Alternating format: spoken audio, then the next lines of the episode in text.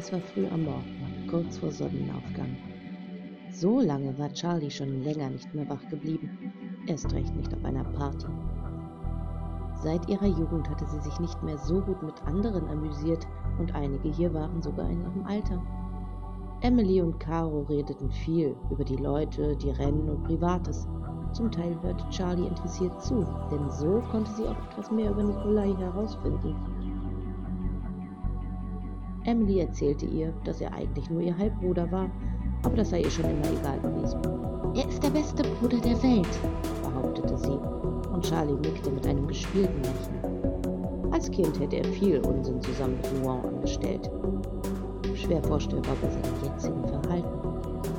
Es musste etwas Gravierendes passiert sein, und das bevor sie Esme und Stella entführt hatte. Im Moment stand er bei seinen Freunden, nur einige Meter entfernt an seinem Auto.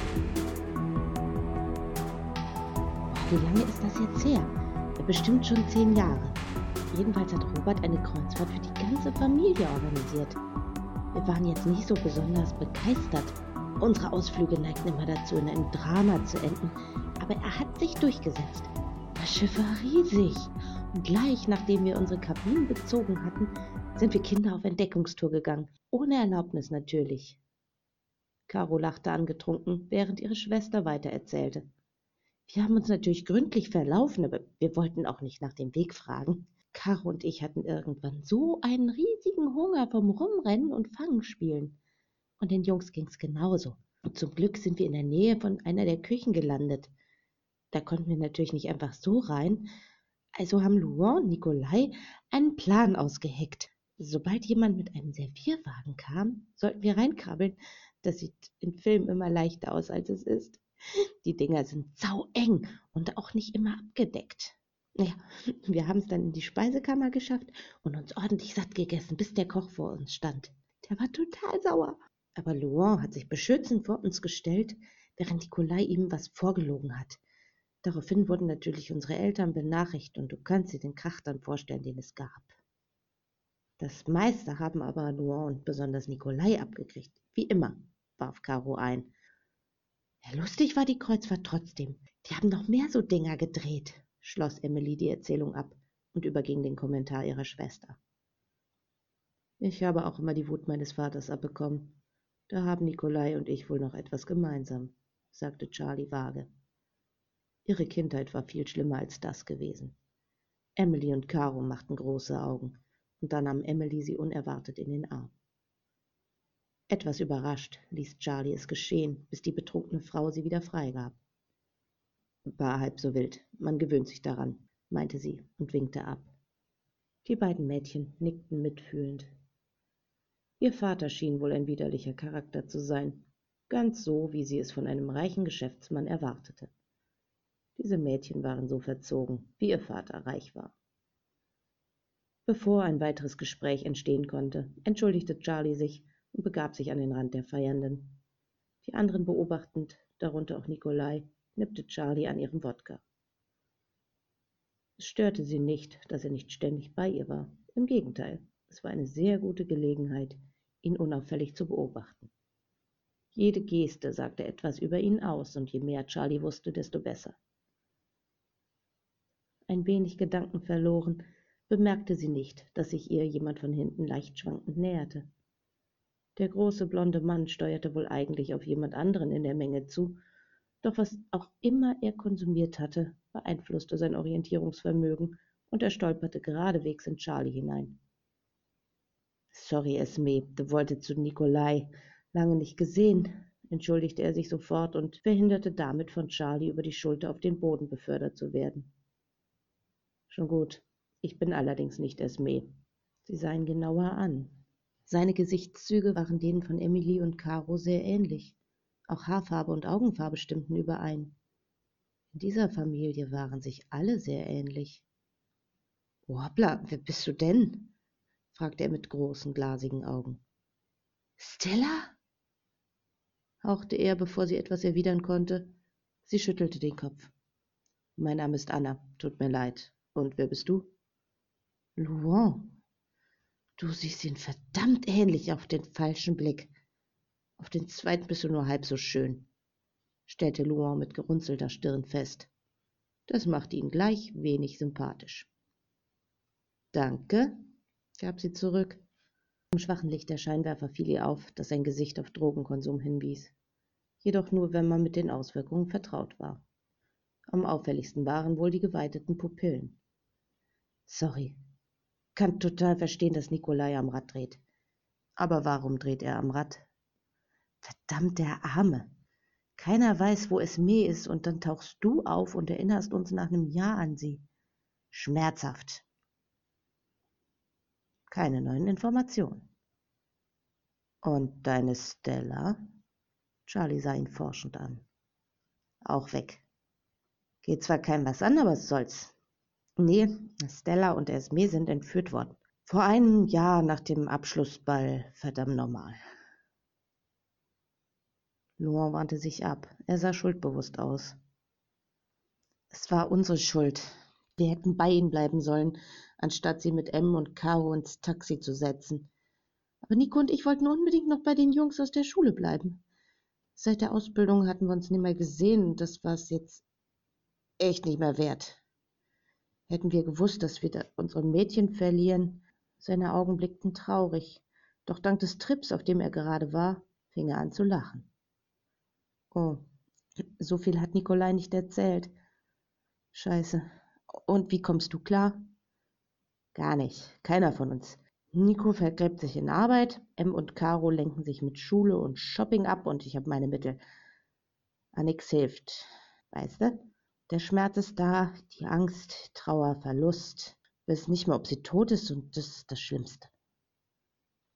Er schwieg kurz und starrte ins Nichts. Dann hob er langsam die Hand und griff nach ihrem Zopf. Charlie ließ ihn amüsiert gewähren, bis er wieder klarer war und weitersprach. Angeblich sind sie ja mit dem Taxi entführt worden, aber der Typ war wohl nicht aus Geld aus, denn es gab auch keine Drohung. Nico gibt Robert die Schuld. Kann gut sein, dass der Typ eigentlich unsere Schwestern wollte, um diesem Bastard von einem Vater weh zu tun. Aber nix gibt Sinn. Jede Theorie, die uns einfällt, führt ins Nichts. Seine wirre Erklärung bestätigte Charlie in all ihren Annahmen. Die Mädchen waren ein sehr gutes Ziel gewesen. Vielleicht kam sie auch an Emily und Caro heran. Charlies Tag konnte nicht besser werden. Diese Familie hatte noch viel Potenzial. Ein Jahr ist eine lange Zeit. Den Rest des Satzes ließ ihn in der Luft hängen, und Laurent verzog das leicht eingefallene Gesicht. Seine Schultern sackten noch mehr nach vorn, und er schüttelte plötzlich hektisch den Kopf, als würde er grausame Gedanken verscheuchen wollen. Nach einem Schluck aus seinem Flachmann grinste er jedoch wieder. Eine plötzlich erwachte Rachsucht sprühte förmlich aus seinen Augen. Ich bring den Motherfucker um. Wenn ich ihn finde, ist er dran. Ich bring ihn nicht nur um, schwor der junge Mann. Charlie hätte gerne aufgelacht. Er stand der Entführerin direkt gegenüber, war seiner Rache näher als je zuvor und würde wohl keinen Augenblick zögern, wenn er Bescheid wüsste. Allerdings hatte er nicht den Hauch einer Ahnung. Ich hoffe, er wird bald ermittelt, meinte sie stattdessen und lächelte milde. Luan nickte nur zustimmend. Lou, rief plötzlich eine helle, aufgeregte Stimme und sie sahen beide auf. War nett, Anna, meinte Luan zum Abschied und schob sich schwankend durch die Leute. Am Horizont war bereits der erste helle Streifen zu sehen, ihr Zeichen, langsam nach Hause zu gehen. Nach einer kurzen Verabschiedungsrunde brachte Nikolai sie nach Hause. Hätte nicht erwartet, dass ihr ein so cooler Haufen seid, Nikolai, meinte sie zum Abschied, und er lachte auf. Danke, freut mich. Bis die Tage, Anna gab er lächelnd zurück und fuhr davon.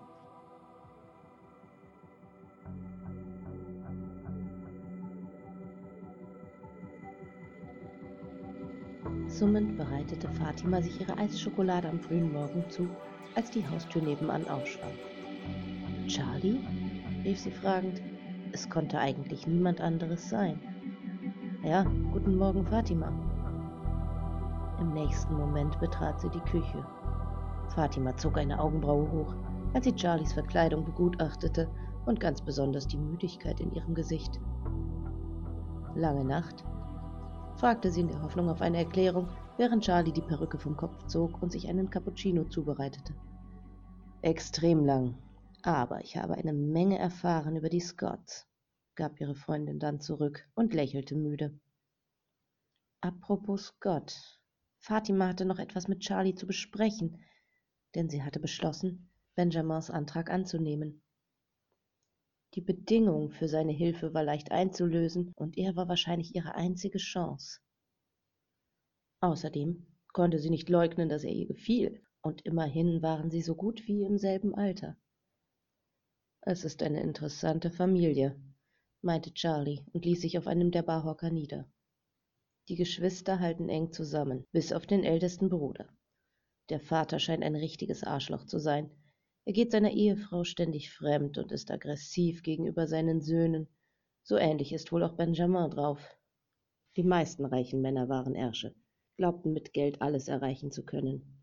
Nur, dass Benjamin genauso sein sollte, konnte sie sich nicht vorstellen. Gut zu wissen. Ich vermute mal, dass du Pläne mit ihnen hast? spekulierte Fatima, und Charlies Blick sagte alles. Das heimtückische Funkeln verriet, dass sie einen Plan hatte. Charlie fand immer etwas, um sich zu amüsieren. Ich kann es kaum erwarten, von deinen Ergebnissen zu hören, sagte sie dann lachend und setzte sich ebenfalls an die Anrichte. Sie atmete kurz, tief ein. Charlie würde kaum begeistert von ihrer Entscheidung sein. Apropos Scott. Ähm, Benjamin hat mir ein Angebot gemacht, das ich unmöglich ausschlagen kann. Er wird mir als Zeuge zur Seite stehen und seine Beziehung nutzen, um meinen Onkel zu Fall zu bringen. Charlie hob eine Augenbraue, als wartete sie auf mehr. Fatima zögerte. Es gibt eine Bedingung. Er möchte, dass ich seine Frau werde, und ich würde gerne zustimmen. Die Verbindung hat beidseitig viele Vorteile, auch für meine Karriere, sagte sie so sachlich wie möglich und sah Charlie fest an. Diese schwieg einen Moment und brach in schallendes Gelächter aus. Verwirrt sah Fatima ihre Freundin an und wartete ab, bis Charlie sich wieder beruhigt hatte. Fatima, Vorteile, ja? Wie zum Beispiel, dass er Ansprüche haben wird, dass er ein Auge auf dich haben wird? Wenn du heiratest, dauert es nicht lange, bis er hier vor der Tür steht. Abgesehen davon, was versprichst du dir davon? Eine kleine, glückliche Familie, sobald dein Onkel hinter Gittern sitzt? Benjamin ist wie sein Vater. Er wird dich belügen und betrügen. Das kannst du nicht wissen, rief Fatima dazwischen. Charlie kannte ihn nicht einmal persönlich. Sie hatte nur von ihm gehört. Bloß weil er dich vor deinem Onkel gerettet hat. Du bist zu naiv. Er würde dich nie lieben. Niemand würde dich lieben. Wie auch. Du bist eine Mörderin. Du hast Kinder getötet. Erst vor ein paar Tagen ein kleines Mädchen. Ganz zu schweigen von deinen anderen Vorlieben. Das macht kein Mann mit und du bist unfähig, eine Familie zu haben. Wie willst du das verantworten? Sprachlos saß Fatima da. So weit hatte sie nicht gedacht. Charlie schüttelte enttäuscht den Kopf. Ich will keine Familie. Es geht hier nur um Karriere. Klar, er wird aber eine wollen. Er wird das Erbe seines Vaters übernehmen. Fatima, vergiss es. Ich kann das alles hinter mir lassen. Ich kann mich ändern, versuchte Fatima es weiter und griff nach jeder verzweifelten Idee. Dann muss ich dich leider töten. Um es dir ganz deutlich zu sagen. Spätestens, wenn du heiratest, bist du eine Sicherheitslücke. Als solche könnte ich dich unmöglich am Leben lassen. Fatima war sprachlos. Mit großen Augen sah sie Charlie an. Wie soll ich meinen Onkel denn dann kriegen? Er ist meine einzige Chance. Ich kann ihn für dich töten. Aber wenn du Gerechtigkeit willst, musst du den Preis dafür zahlen, gab Charlie zurück und stand auf. Ich gehe schlafen. Sag mir morgen, wie du dich entscheidest, sagte sie dann noch und ließ Fatima mit schwirrendem Kopf und einem wachsenden Gefühl von Verzweiflung zurück. In der folgenden Nacht tat Fatima kein Auge zu. Trotz Erschöpfung fand sie keine Ruhe und wälzte sich rastlos in ihrem Bett umher. Charlie hatte ihr zwei Möglichkeiten gegeben, und keine davon war eine lebenswerte Option. Ihr Tod kam nicht in Frage, aber ihren Onkel ungestraft davonkommen lassen, das war ebenso unmöglich. Wenn sie Benjamin heiratete, war es ihr sicherer Tod. Sie kannte ihre Freundin. Sobald die Entscheidung fiel, würde sie keinen Moment zögern. Jede verstrichene Minute war eine Gefahr für das Dollhaus, wenn Fatima sich entschied, es zu verlassen. Charlie tötete bei dem geringsten Anzeichen von Gefahr oder Verrat. Verzweifelt gab sie es auf, schlafen zu wollen und stand auf. Der Rat einer guten Freundin käme ihr nun gelegen, aber Charlie war ihre einzige Freundin. Außerdem konnte sie natürlich keinem anderen von der Sache erzählen, Sie war immerhin darin verwickelt. Mit schwirrendem Kopf machte sie sich einen Kaffee in der Küche und setzte sich damit zurück in ihr Wohnzimmer. Um sich ein wenig abzulenken, schaltete sie den Fernseher an und zappte durch die Kanäle. Um diese Uhrzeit lief natürlich nichts Vernünftiges mehr, und bei einer Politikshow gab sie die Suche schließlich auf. Als Oberstaatsanwältin sollte sie diese Leute mehr im Auge behalten, und so lauschte sie den Diskussionen. Der belanglose Plausch langweilte sie jedoch schon nach wenigen Minuten, und die Zukunft des Landes schien ihr eine ziemlich schläfrige Angelegenheit zu werden. Die Zukunft konnte Fatima sowieso egal sein, denn ihre eigene sah alles andere als rosig aus. Tod oder ewige Reue. Wieder in denselben verzweifelten Gedanken versunken, blendete sie alles um sich herum aus, bis ihr Display aufleuchtete. Eine Nachricht von Benjamin. Entschuldige die Uhrzeit, ich komme von der Arbeit und musste an dich denken. Schlaf gut, Fatima. Ein Lächeln schlich sich auf ihre Lippen. Er war ein guter Mann. Noch bevor sie darüber nachdenken konnte, wie seltsam all diese Gefühle waren, sank Fatima in die Kissen des Sofas und schlief ein.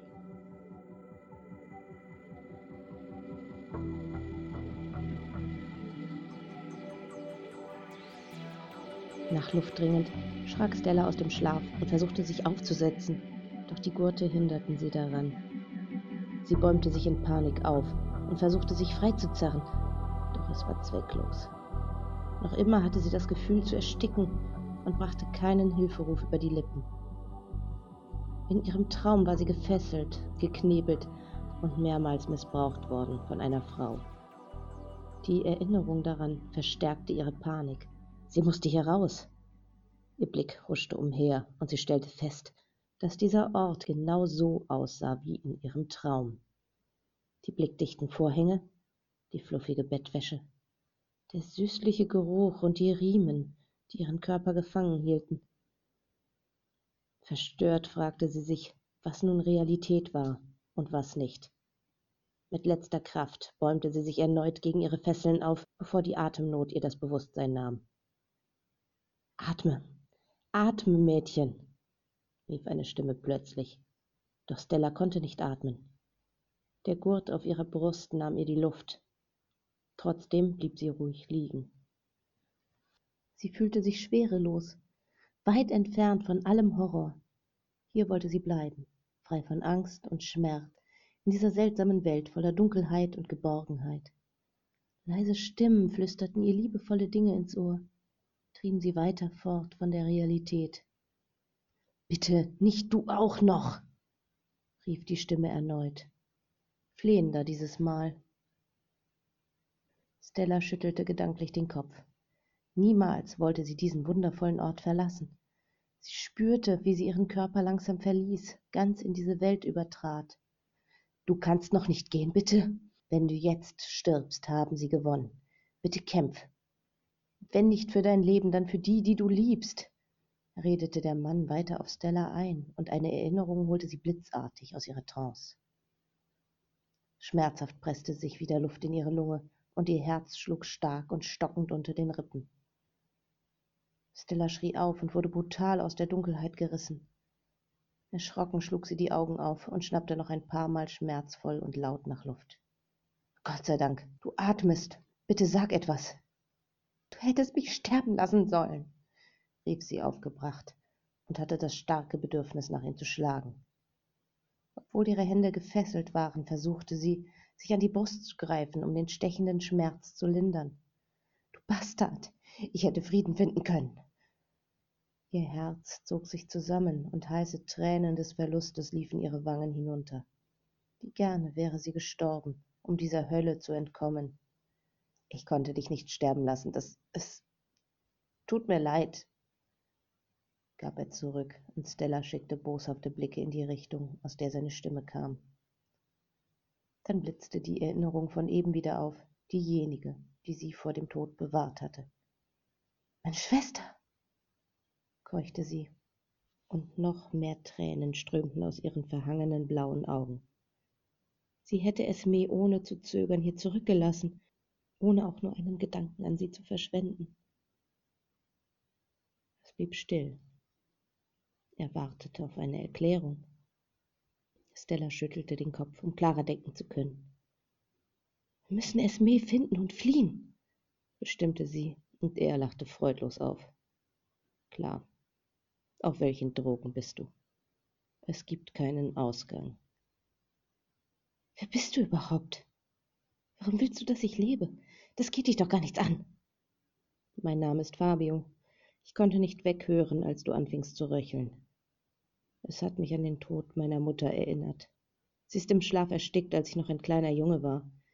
Ich lag neben ihr und ich konnte mit meinen drei Jahren nichts tun, aber das Geräusch werde ich nie vergessen. Stella verengte misstrauisch die Augen. Das klang ziemlich dramatisch, aber auch traurig. Ihre Gedanken wanderten wieder zu ihrer Schwester, und seine vorherigen Worte trafen sie nun umso härter. Sie musste Esme retten. Doch bevor sie sich weitere Gedanken machen konnte, hörte sie, wie die Tür geöffnet wurde und ihr Gespräch erstarb. Mit angehaltenem Atem lauschte sie auf die Schritte und spürte die Angst in sich aufwallen. Guten Abend, meine Kinder. Wir bringen euch Essen und dann wird eure Ausbildung fortgesetzt, erklang Desirées mütterliche Stimme, und obwohl Stella tief in sich drin spürte, dass etwas nicht stimmte, entspannte sie sich. Desiree würde ihr nichts tun. Und plötzlich kam ihr ihre vorherige Annahme, dass der Albtraum Wirklichkeit gewesen sein könnte, irrsinnig vor. So etwas würde Desiree ihr niemals antun. Julie, Verteil das Essen, befahl ihre Meisterin, und dann wurde Stellas Vorhang sanft zur Seite gezogen. Hallo, mein Stern. Desiree setzte sich mit einer Schüssel an ihr Bett. Darin befand sich Brei und Stellas Magen erinnerte sich grummelnd daran, dass sie schon lange nichts mehr gegessen hatte. Wortlos ließ sie sich von ihrer Meisterin füttern und genoss den leicht süßlichen Geschmack auf ihrer Zunge. Dazu gab sie ihr Wasser zu trinken und nach kurzer Zeit war die Schüssel leer. Mein braves Mädchen, lobte die Siri lächelnd und küsste Stella zur Belohnung auf die Lippen. Danke, Meisterin, flüsterte Stella erfreut und lächelte zurück. Eine leise Stimme flüsterte, dass das hier falsch war, doch sie ignorierte es. Ihre Meisterin wusste, was richtig war, und Stella gehorchte ihr. Mit einem letzten, sanften Blick verschwand Desiree wieder aus ihrer Sicht und sie lauschte auf das Geschehen im Raum. Julie, du bist fertig. Sehr gut.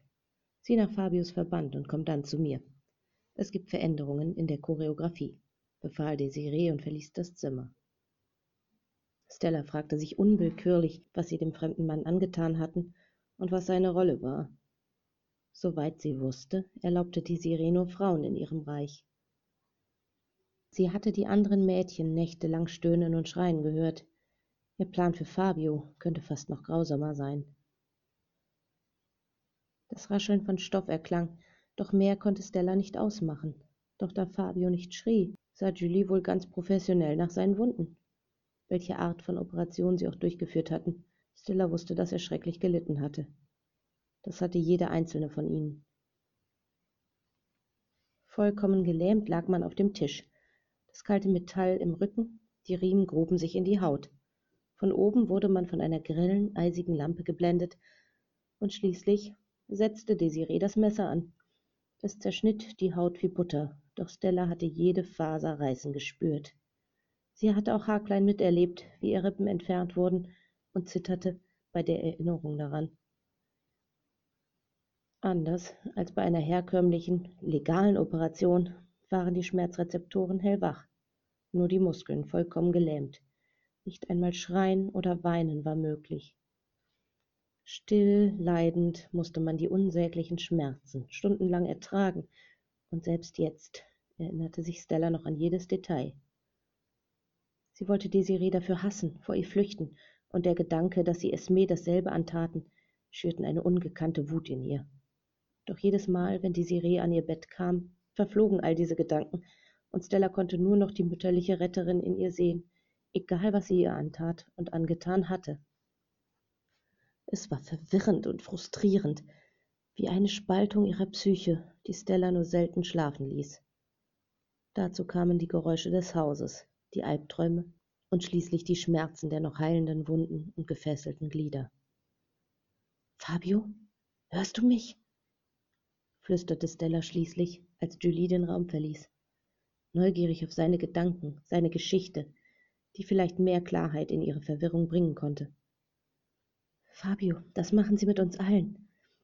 Bitte sei stark, versuchte sie es erneut und hörte nur ein leises Seufzen.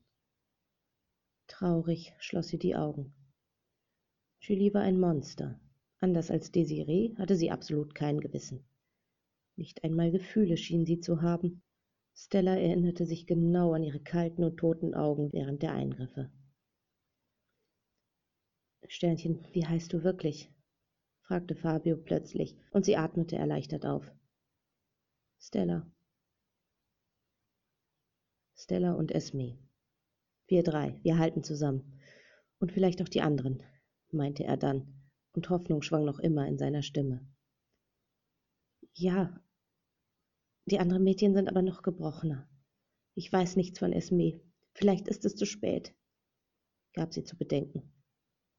Noch gebe ich nicht auf. Scheiße. Meinetwegen ist ein Kind verbrannt. Ich kann aufgeben und werden, wie der Rest von diesen kranken Puppen, oder bei dem Versuch, ein Paar zu retten, sterben, verkündete er und klang ein bisschen wie ein Held. Stella lächelte erneut, und sein Glaube war ansteckend. Wenn sie zusammen arbeiteten, gab es vielleicht doch einen Ausweg. Ich bin nur ständig so verwirrt. Die Serie tut uns allen so weh, quält uns. Wir sind keine Menschen für sie. Und trotzdem sehe ich in ihr meine Retterin. Sie rettete mich vor Charlie. Mitten im Satz fiel Stella auf, dass ihr jegliches Zeitgefühl fehlte. Es konnten weitere Wochen oder Monate vergangen sein. Ich verstehe, was du meinst. Fatima war so viel grausamer. Desiree hat mich mehr als einmal vor dem Tod bewahrt. Doch was sie tut, ist falsch, genauso grausam, aber auf eine andere Art. Ich will gleichzeitig vergessen und kämpfen erwiderte Fabio, und Stella fühlte sich zum ersten Mal seit ihrer Entführung verstanden. Vielleicht gab es wirklich Hoffnung, wenn sie nur wirklich kämpften und ihren Geist nicht völlig verwirren ließen.